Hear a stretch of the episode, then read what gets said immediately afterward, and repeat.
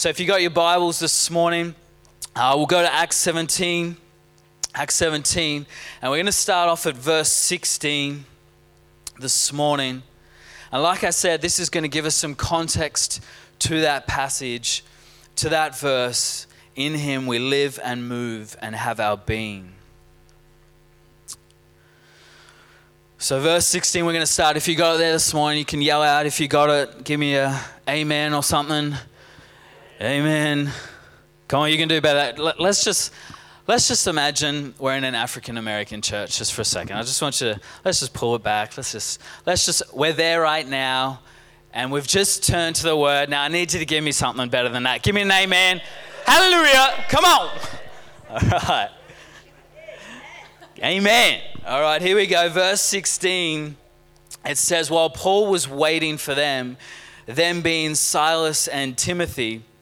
While Paul was waiting for them in Athens, he was greatly distressed to see that the city was full of idols. Here's Paul, and uh, he's moved from uh, Thessalonica to uh, Thessalonica, or we'll just stick with that, uh, and he's moved from there to Berea, and now he's in Athens. And uh, he looks around. He's not going to stay long in this city, but he's waiting for Silas and Timothy. And as he looks around this city, he's distressed in his spirit uh, because the city is full of idols. And an idol is something that we put on a pedestal. It's something, in essence, that can replace God in our lives. It's something we become dependent upon, and it's something that we look to instead of looking to God himself. And so Paul looks around in this city of Athens, and And he's distressed in his spirit because he sees a city full of idols. That word distressed literally means that he was provoked in his spirit. There was something on the inside of Paul that was provoked when he looked around. I don't know what you see when you look around. When you look at our city, the city of Frankston or the city of Melbourne, I'm not sure what you see. But when Paul looked around at this city, he was provoked in his spirit because he saw people living short of what God had called them to. He saw a city that had settled for idols, for man-made things, man-made carved images they had settled for. And Paul is stirred in his spirit. God is doing something on the inside of Paul. You see, when God grabs a hold of your life, all of a sudden you can't just look around you uh, at your city, at people around you, and, and just be okay with that. When God gets a hold of your life, all of a sudden you'll begin to see situations and people, and the Spirit of God will begin to provoke you. And that's what he was doing in Paul. He saw this city, it was full of idols. And you know, today we have our modern day idols. You know, I think about even football, for example, and I love footy. I uh, grew up playing footy, uh, go for the Western Bulldogs. Uh, you know, good chance we'll win the premiership in twenty sixteen. Just going to put that out there. Uh, I'm a faith preacher. Uh, but... Uh, You know, when I think about footy, I love footy, but footy is an example. You know, people will, will give their lives for this thing, you know, and, and literally communities, they they stake their life on football. And I love football, but but without realizing it, we can have these modern day idols that literally, you know, just consume our world, and they become our God without even realizing it. You know, sometimes we just need to s- step back from these things that we're really giving our worth to and our lives to. You know, when you think about it, I mean, it's a group of men running around on a field chasing a leather ball. It's like, and we fill stadiums and, and, and people go crazy, you know, and when it comes to grand final time, you know, the media build it up. It's like a battle of the gods between these two teams. And, and, and when we just kind of strip it back and actually think about it, it's like, just a few blokes chasing a leather a leather ball. And, and often what happens in our society is that we, we build up things, we esteem things, and they can become idols in our world. And so Paul is in the midst of a city that was religious but broken, a city that was accustomed to service in the temple, yet they're in desperate need of a savior. You know, when you consider the lengths that Paul went to for people, you have to realize that God had shown him something in his heart. He had seen heaven on earth. And so when Paul saw situations and circumstances that didn't match up to what he saw in his heart, it caused him to be a man that would lay down his life. He was provoked in his spirit because God had touched him. And you know, I think, you know, not all the time. Sometimes we're just doing life and, and we don't really think a lot about those around us. But I know for myself that there are moments where I stop and where I feel the heart of God. And, and, and I feel what I believe Paul felt when he looks around and sees a city full of idols, full of things that can steal our attention from God. You know, we might not have the same idols of silver and gold, these made, man-made images, these statues that they worshipped. But you know, our idols, the things that steal our attention, they come much more sophisticated, much more subtle. Things like iPhones and iPads, our, our possessions, even our own bodies we can worship. Even creation we can worship. And so Paul in this passage, as he's uh, he, he, he begins to address these people, these religious people, and he's helping them to draw away from their worship of just the created things, and instead of worshiping the creative, the created things, that that they would instead worship the Creator. You know, these things like iPhones and iPads and all that. I'm not saying that's that in and of itself is bad. Stuff, having stuff isn't bad. It's just when stuff has us, that's what we got to be careful of. And you know, even in church life, we can be. You know, we, we can get caught up in thinking a new program, a new structure, a new thing, that will be the thing that, that uh, you know, is the answer in my world. And so Paul here is addressing these people. And I think part of the reason that Paul was distressed was because he saw a religious culture that was just so complicated. Their temple system, their offerings, their sacrifices, it was just so complicated, and it was never meant to be that way. And so if you look in verse twenty, twenty-two, or verse twenty-one gives us a little bit of context to the kind of uh, people that Paul was addressing. In twenty-one, it says that all the Athenians and the foreigners who lived there spent their time doing nothing but talking about and listening to the latest ideas. And so this is the kind of culture that Paul is addressing. And verse twenty-two, it says he stood up in the meeting of the Are- Areopagus, Areopagus, there we go, and said, "Men of Athens, I see that in every way you are very religious. For as I walked around and looked carefully at your objects of worship, I even found an altar with this inscription, 'To an unknown God.' Now what you worship is something unknown, I'm going to proclaim to you. The God who made the world and everything in it is the Lord of heaven and earth, and does not live in temples built by hands. And he is not served by human hands as if he needed anything, because he himself gives all men life and breath and everything else." That last part where it says, "and everything else," in the New Living Translation, it says, "and he satisfies every need."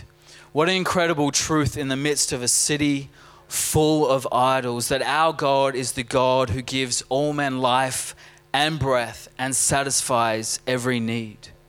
See, the people of Athens, they were religious, they were busy in their service for God, but they didn't even know who their service was to. It was to the unknown God. They were caught up in this religious cycle of bringing offerings to this God, hoping that they would appease this God. You see, the religious notion of that day was that that they would bring their offering, and somehow they thought that it would uh, th- that their God would consume it. You can imagine these silver and gold images that they had created, men had carved and created with their hands, and they would bring these offerings and sacrifices, these feasts, and, and they believed that their gods would consume them. It was kind of like leaving out milk and cookies for Santa.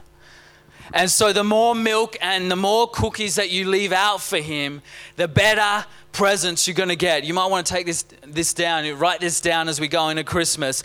So, so you know, it's just like what whatever I can bring to my God, the the the better my offering, the better my sacrifice, the more, the, the, the better my lamb, the better that it is, the more it's going to please my God. So they would they would bring their offerings. But if life, if life didn't turn out well, well, maybe maybe my offering wasn't good enough. They never really knew this God. They never really had an assurance in their heart of what he was like. So they would keep bringing, thinking that if if if he's happy with my offering, then life will go well with me. But the only problem is they would bring their offering and then life would continue to go bad. And you can just imagine them thinking, did I not cook my offering right? Did I not did I not do it right? Is is my God gluten-free? Does he have a lactose intolerance? How do you please this God? And so they would bring these offerings believing that somehow this God would, would be pleased. And, and yet they didn't even know who they were bringing their offering to. Without realizing it, we need to be careful because we can slip into a cycle of bringing offerings and, and before long we find ourselves on the same altar, the altar of the unknown God. Sometimes we need to just stop and we need to find our first love again. In Matthew eleven twenty-eight, Jesus speaks to a similar crowd. They were busy and religious. They were weighed down. And Jesus said to them, are you tired, worn out, burned out on religion? Come to me, get away with me, and you'll recover your life. I'll show you how to take a real rest. Walk with me and work with me. Watch how I do it. Learn the unforced rhythms of grace. I won't lay anything heavy or ill-fitting on you. Keep company with me and you'll learn how to live freely and lightly. Amazing. God wants relationship with us. He draws us into his presence so that we might learn how to live life in him. In verse twenty-six, it says that from one man he made every nation of men that they should inhabit the whole earth, and he determined the time set for them and the exact places where they should live. God did this so that men would seek him and perhaps reach out for him and find him, though he is not far from each one of us. And so here Paul is, he's addressing these men in Athens. These, it was, it was a, a court that he was addressing, which was the, the Areopagus. Uh, it was a chief court of about one hundred officials, and and and their role was to listen to a new idea, and they would give authority uh, uh, on whether that uh, religion uh, would be authorized in the marketplace. And so Paul is talking to these guys. They're listening to him as he's introducing to what they believe is just a new idea, but he is speaking to them about who this God is. And so he speaks how God is the creator. He created heaven and earth. But now he says that God isn't just the creator of heaven and earth. Our God is also a personal God. He's a sovereign God. He actually determined where you would, where you would live, the exact places you would live, the times that you would be born. He, he, he determined when you would be born in history. And then he says that God did this so that men would seek him and reach out to him and find him. And so Paul's addressing these people who only know the unknown God, but he says, our God, the true God, the God you don't know, he actually is a God who wants to be sought. He wants you to seek him and he wants to be found by you. This is an incredible revelation because they've lived their lives giving offerings to an unknown God, never knowing if they were pleasing him. And now, now Paul introduces a God that can be found, that wants to be found, that wants to do life with us, to be in our world. And he says, actually, he's not far from each one of us. And then he says in verse twenty-eight, for in him we live and move and have our being. And so he connects it all and says, it's in this God, in this connection with him, that our, we ha- we find our very existence, our reason for living and moving and, and, and for finding and having our being. It's found in him. Without this connection, we have nothing. So our theme for the year ahead is in him. And it's all about rediscovering the simplicity and the power of a life that is lived in Christ, in His Word, in His presence, in the midst of a culture that's full of idols. You see, the cross is simply an invitation for us to not do life in our own strength. It's an invitation to live life in Him, to put your faith in God's offering rather than your own offering. These people would, would put their faith in their offering, believing it was their offering that would appease God. And now Paul speaks about a God who, who gave an offering, who gave His Son. And, and the essence of the gospel is, don't put your faith in your own offering. Put your faith in the offering that God gave, the offering of His Son, because it's His offering that sets us free. It's in Him that we find our life. You know, I... I just kind of want to finish what I'm chatting about uh, with a story from a scene from a movie. I don't know if anyone's seen the movie Blended. Hands up. Has anyone seen that movie, Blended? A few of us. Um, it's an Adam Sandler movie. Adam Sandler and Drew Barrymore. If you don't like Adam Sandler, you probably w- won't like it because all his movies are the same. Uh, but I like Adam Sandler, and so it's it's a good it's a good family movie. And so, uh, in, in basically, to give you a little bit of the story, Adam Sandler plays this guy called Jim Friedman, uh, and Drew Barrymore uh, plays this woman called, I think it's Lauren Reynolds, I think her name is. And so, basically, when the movie starts out, this guy Jim, his his wife has died, and he's left as a dad with three daughters. And so his eldest is about fifteen or sixteen, and then from there, it's like twelve years old and then maybe nine years old. So he's a dad with three daughters. And uh, Lauren, uh, when the movie starts, she has just come out of a divorce. And she basically is, is the sole carer for her boys, uh, who are also, you know, young, probably early teens. And so the movie kind of starts out, I won't give you all the details, but the movie kind of starts out and uh, through mutual friends, Jim and Lauren find themselves on a blind date. And Jim hasn't dated since his wife passed away. Lauren hasn't dated since her divorce. It's a blind date, and it's really just a recipe for a disaster. Uh, they're both awkward because they haven't dated in so long, and so they try and do this dating thing, and it, it's just a disaster. And so it kind of ends, and they, they kind of just hate each other in a sense. Just hate each other's guts, don't want to be near each other. Through a series of events, these two families, without even knowing it, find themselves on a vacation in Africa. And it's only when both families get there that they realize that the other family's there. And so there's a bit of tension because both these families find themselves in Africa. But what tends to, what, what kind of happens over this uh, this vacation is that Lauren, who's the mother of these two boys, she begins to befriend Jim's daughters. And what you have to understand about Jim's daughters, Jim, he's he's a single dad.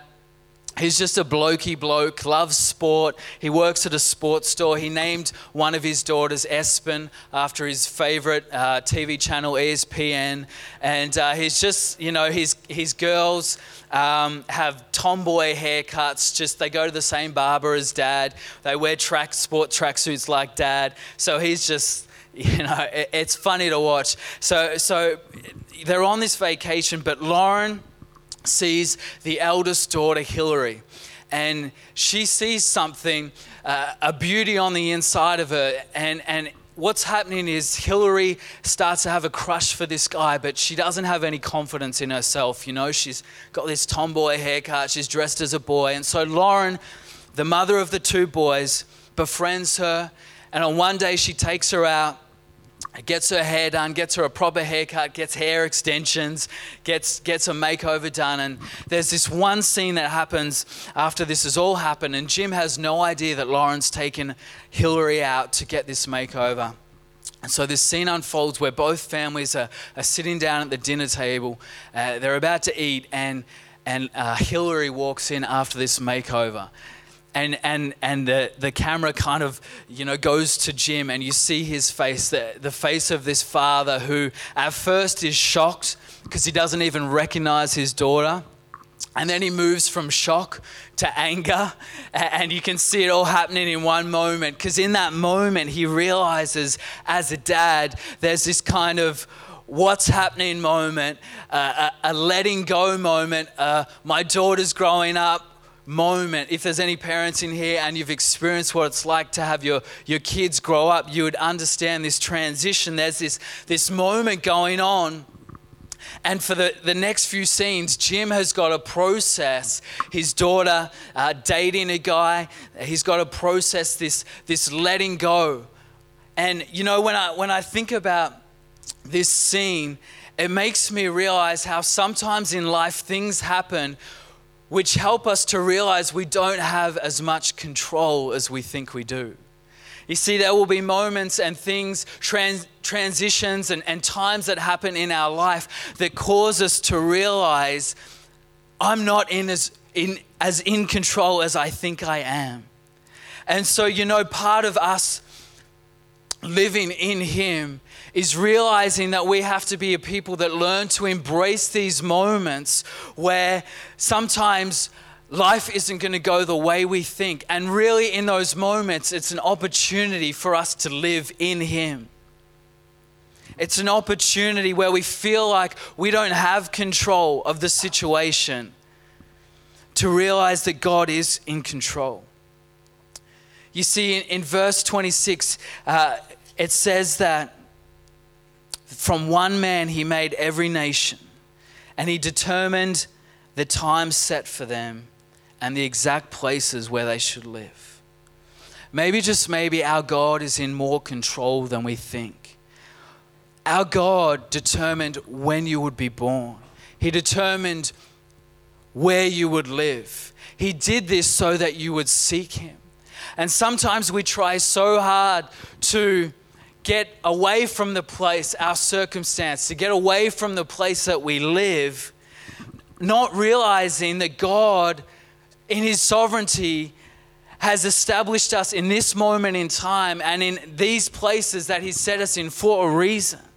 And sometimes we try so hard to, to move away from, to, from, from a season maybe of isolation or a season of rejection or, or, or a hard season, a wilderness season, somehow thinking that it's not part of God's plan. But God allows times and places for a reason, in order that we would seek Him and draw near to Him. I believe that as we go into a new year and we're learning to live in Him, we need to learn what it is to surrender, to let go. What do you need to let go of to live a life in God? Maybe it's control. Maybe it's surrendering what we believe are our rights or even our goals and our dreams, letting go of trying to do life in our own way. You know, we need to learn to live, live life in a way where we hold things lightly. You know, I'm even aware of that with Kelsey, that that we have this little baby, but but ultimately there will come a time where she will grow up and, and she will, you know, do her thing and start her own family. And, and so we need to be people that learn that if I'm going to live in God and I'm going to live in Him, I have to learn to let go. I have to learn to let go of control. The Bible says that when you lose your life, you will find it. God's got you. He determined your exact times and your exact places that you would live, and He hasn't forgotten you. Sometimes He just lets life take its course so that you remember that it's in Him and only in Him that we live and move and have our being. Why don't we just close our eyes? I'm just going to pray.